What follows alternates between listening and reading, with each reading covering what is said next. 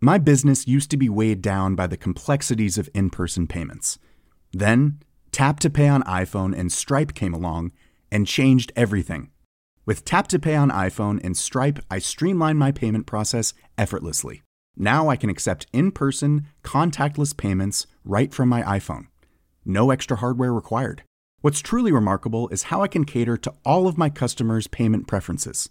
Whether they're using cards, Apple Pay, or other digital wallets, Tap to Pay on iPhone and Stripe ensure a smooth checkout experience every time. And it's not just me. Stripe helps businesses of all sizes, from local markets to global retailers, scale quickly and stay agile. To learn how Tap to Pay on iPhone and Stripe can help grow your revenue and reach, visit stripe.com/tapiphone. Lo que no se sabe medir, no se sabe controlar. Y si no se sabe controlar, no se sabe mejorar.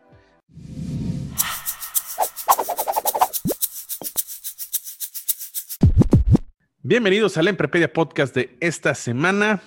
Semanita, semanita y retomando eh, varios de, de- de los temas que hemos estado viendo eh, en los episodios pasados sobre el tema inversiones. Si bien este episodio será y retomaremos cosas importantes del emprendimiento, que hace un ratote que ya no platicamos de, emprendimiento. Eh, número uno, sí me gustaría eh, aprovechar para decirles que, que ahí entre comunicación y creo que ya incluso está en la página de Hey Banco, ahí mencionaron que ya son las últimas semanas de esta, pues sí, promoción, quiero decirle promoción, de la tasa de, de su pagaré del 7.5%. Obviamente se notaba que no iba a durar para siempre, pero, y, y de nueva cuenta, si quieres invertir, empezar el año, que empezar entre comillas, porque ya estamos a, a 27 de, enero, ¿no? Eh, cuando es grabado este episodio, pero si quieres aprovechar eh, este instrumento, todavía eh, el 7.5% debe estar respetándose en los siguientes días. De ahí me imagino, es muy seguro que bajará la tasa eh, a lo que los demás bancos lo dan, que es aproximadamente por ahí del 4.25, 4.50, que aprox es lo que, lo que el CET está generando. Entonces, eh, a partir de 10 mil pesos puedes aprovechar eh, este instrumento. De hecho, enviaron comunicación a, los que somos clientes porque eh, yo, yo estoy ahorita experimentando con, con, con esa tasa de interés y con ese instrumento del pagaré. Por ahí incluso ya no está esta opción donde cual tú puedes estar generando diferentes pagarés, sino que en un solo pagaré deberás concentrar toda la inversión. Entonces es, buen momento de hacerlo en los siguientes días. Anímate, la verdad es que eh, eh, eh, Hey Banco, respaldado por eh, Banregio, es una institución muy seria, entonces creo que es momento de, de- de- si quieres eliminar ese miedo a la digitalización y a invertir, es un producto muy recomendable. El otro producto que esta semana empecé a utilizarlo ya en plan, en buen plan, es eh, la tarjeta o el Neobank de Tauros. De ahí eh, la siguiente, y a ver, creo que ahí está enfocando. Para los que están en YouTube, ahí estoy enfocando. En Spotify es un plástico, ¿no? Al final del día es un plástico eh, que ya se están generando en los bancos o los neo, neobanks. Es una tarjeta de débito que, oye, tú dirás, ¿qué tiene de diferente respecto a los demás bancos digitales que están saliendo? ¿Cuál es ese valor agregado que están generando? Muchos sí era la cuestión de inclusión financiera, de que cada quien pudiera estar teniendo una cuenta bancaria, eh, pero ya después se saturó. La verdad es que ya, hay muchos neobanks eh, eh, en el mercado. Entonces se volvió, creo que, eh, eh, algo importante, como en todo modelo de negocio, que cada una de las compañías, que cada uno de los bancos tuviera un diferenciador. Algunos es en estas plataformas de, de finanzas personales, de gasto, ahorro, que creo que debería más allá. Otros justamente, que creo que en el caso de Hey Banco es estos productos interesantes que ofrece de, de inversión. Eh, unos otros, por ahí eh, uno que ofrece invertir en, en- en instrumentos tipo acción eh, que están fraccionados para que no puedas para que no compres de trancazo toda la acción, porque pues algunas acciones, sobre todo las de Nasdaq o de, o de NICE, son algo caras, ofrecen este diferenciador.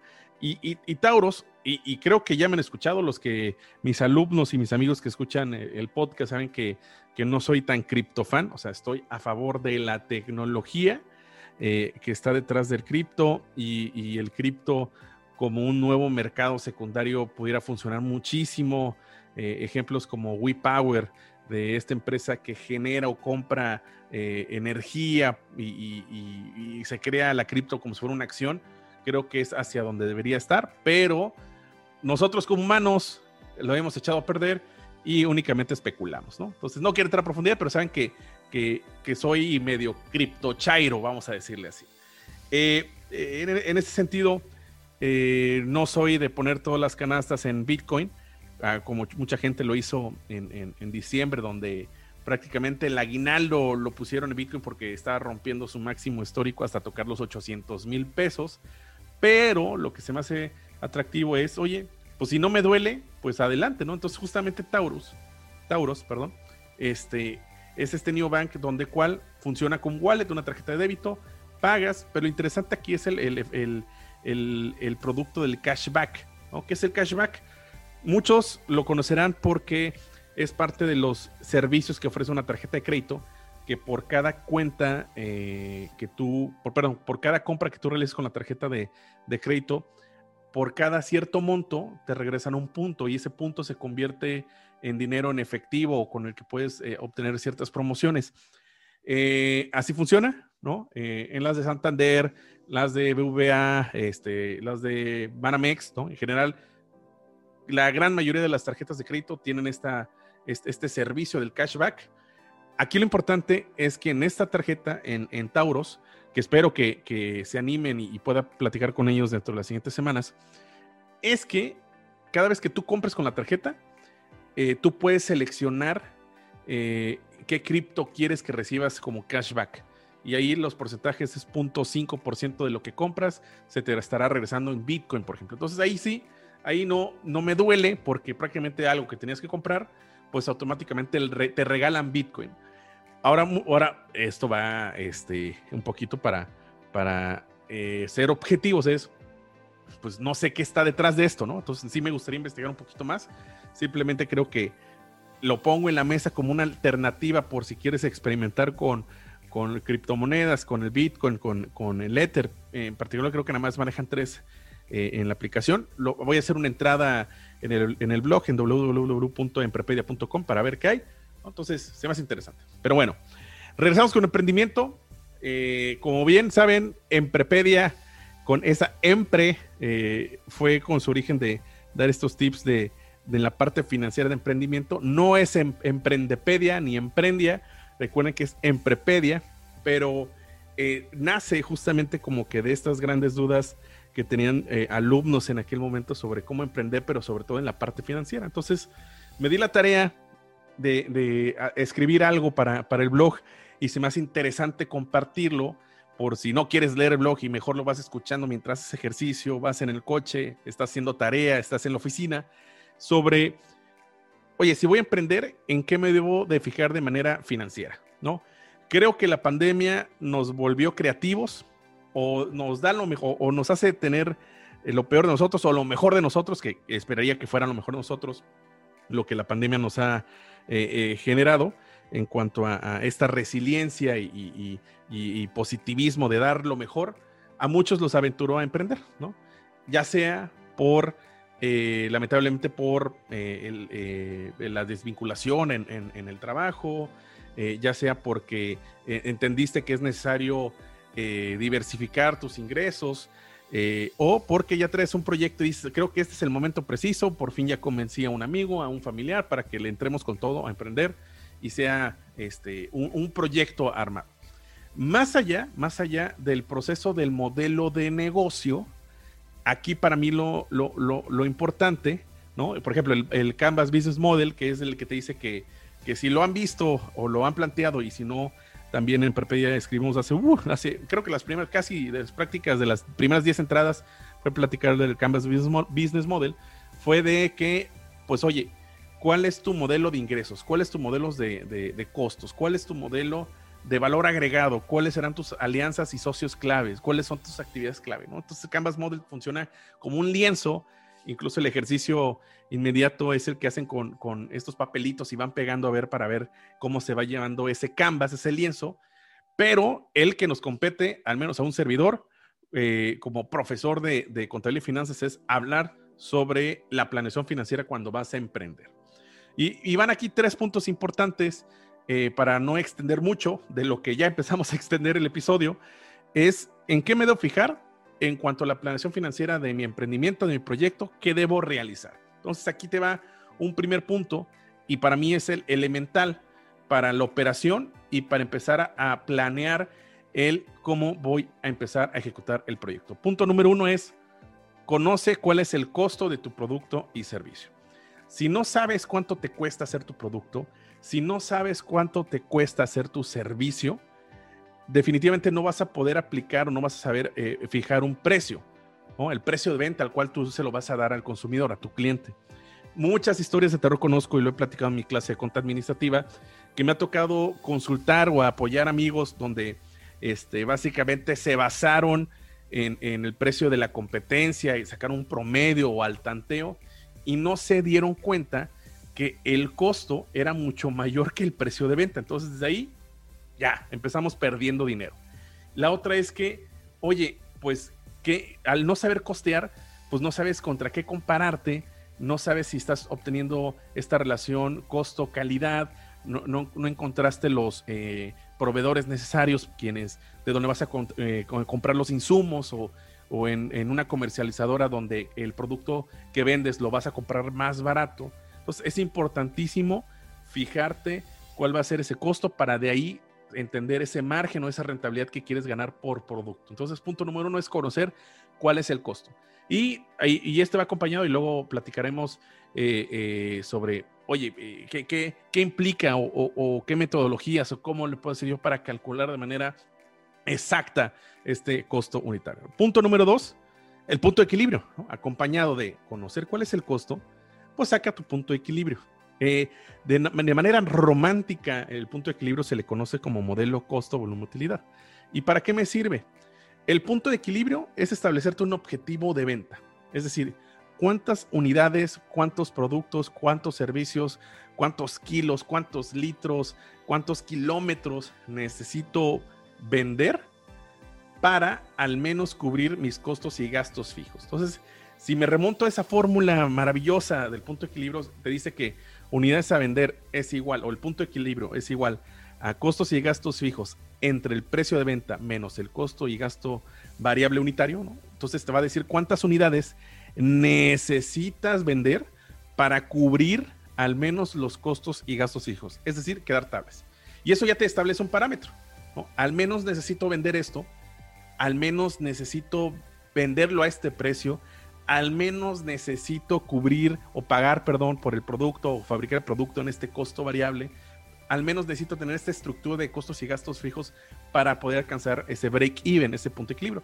Y para nuestros amigos en YouTube, aquí lo estaré explicando con esta gráfica eh, con Legos, que se me hace muy, muy, muy visual, en el cual es que por cada producto que vendas vas a tener esa ganancia y esa ganancia en acumulado tendrá que cubrir justamente el costo de la renta, el costo de los salarios, este, y ese, ese tipo de cosas. Entonces, establece, conoce cuál es tu punto de equilibrio. Ya después del punto de equilibrio, podrás tener una utilidad deseada que vaya este, en congruencia a la rentabilidad que necesites, pero el primer gran parámetro es establecer cuál es ese punto de equilibrio. ¿Cuántas unidades necesitas vender para estar tablas. Y adelante va para arriba. Y tercer punto, les dije que iba a ser un episodio rápido, conciso y directo. El tercer punto es establecete un presupuesto, establece un presupuesto, establece un flujo de efectivo. Por ahí la máxima que platico con mis, eh, mis colegas y, y, con mis alumnos es lo que no se sabe medir, no se sabe controlar. Y si no se sabe controlar, no se sabe mejorar. En ese sentido, el presupuesto te ayuda al menos crear un caminito, que si bien es difícil, y lo sé perfectamente, es difícil en el primer año tener algo exacto. De hecho, por ahí hay una frase eh, eh, de Keynes, si no me falla, donde más vale estar, eh, estar correcto o más o menos correcto que exactamente incorrecto. Lo voy a tratar de, de, traducirlo de mejor manera en el artículo del blog.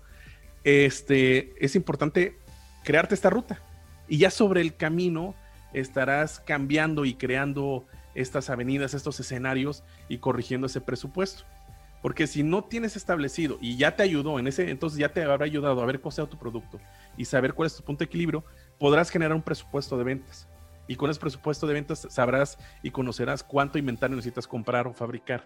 Y sabes cuánto debes de gastar y si es un producto estacional y qué estaciones o en qué temporada va a ser alto y cuál va a ser bajo. Que está bien, probablemente, y sobre todo en este momento de incertidumbre, tal vez no conozcas con exactitud qué va a funcionar y qué no, pero otra vez te establece un parámetro, te establece un camino que ya en el, eh, eh, a como vayas marchando podrás modificarlo.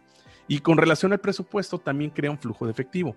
No necesariamente la venta, lo que vendes va a caerte en, en efectivo, en billete, en transferencia bancaria, sino que en muchas locaciones, en muchos negocios, funciona que tú das crédito. Así como te dan crédito, tú también das crédito. Entonces, la liquidez que puedes tener con el negocio tal vez no es inmediata. Entonces, incorpora toda esta cuestión de lo que es realmente en efectivo, tus entradas verdaderas de dinero y tus salidas verdaderas de dinero, crea un flujo efectivo para que vayas midiendo la necesidad de, pues, del dinero este, en la compañía. Y con eso creo que, que, podrás tú incluso eh, en cierta semana, cierto mes, crear un panorama mucho más real o acertado o intentando que sea mucho más exacto de las necesidades que tienes en tu negocio. Y por último, eh, y esto no es financiero, pero creo que parte de la pandemia nos enseñó que, eh, y esto es más sobre el modelo de negocio, tal vez, eh, y, lo platicaba hace ya un ratote, tal vez en la primera temporada con Christian Reich, es que, o sea, entiende cuáles van a ser tus canales de venta. no necesariamente va a ser, va ser todo en físico, no necesariamente va a ser ahora todo en digital, sino que replantea dónde vas a vender y cómo vas a vender, cómo vas a obtener los ingresos. Eh, industrias o negocios que definitivamente el modelo decía que tenía que ser en físico, lamentablemente están desapareciendo, ¿no? Platicábamos de los gimnasios, de los salones de fiesta, eh, de, las empresas que hacen banquetes. Ahorita al momento necesitan presencialidad para poder vender su producto o servicio. Si tú traes un proyecto, primero dale un stop y replantea si puede tener una diversidad de maneras de venderlo o cómo se puede transformar. Porque si dependes en uno, creo que eh, el año pasado nos enseñó que no puedes hacer eso, sino que piensa en esos negocios que te puedan, sean flexibles y te ayuden a diversificar la manera en que vas a vender y de cómo conseguir el dinero. Entonces, este, básicamente este era el episodio por el día de hoy. A ver si la siguiente semana tenemos a nuestros amigos de Polímata para que nos hablen de inversiones, eh, qué se fijan ellos o cuáles son sus recomendaciones para entrar al universo de la bolsa de valores. Eh, tendremos eh, para cerrar la temporada, pues a, más gente que nos diga experiencia emprendedora. retomaremos el tema de los invitados y agradeciendo a Julio Lee por Imprenta Lee, quien me regaló este cubito de micrófono como de radiodifusora. Eh, creo que se ve coquetón ahí por los que están en Spotify. Luego a ver si se dan la vuelta por YouTube. Este, muchísimas gracias, Julio, por, por siempre darnos los gadgets. Eh, por aquí también está la, la, taza. Eh, por ahí en Monterrey sigue el reloj, porque yo sigo en Veracruz. Así que, en serio, muchísimas gracias a Imprenta Lee. no se olvide de suscribirse a YouTube, a darle follow en Spotify, de visitar la página. Así que, en serio, muchas gracias por este episodio. Eh, estar acompañándonos. yo creo que fueron como 15, unos 20 minutos, porque recuerda que aquí en Emprepedia todo lo explicamos con manzanitas. Nos vemos al siguiente. Adiós.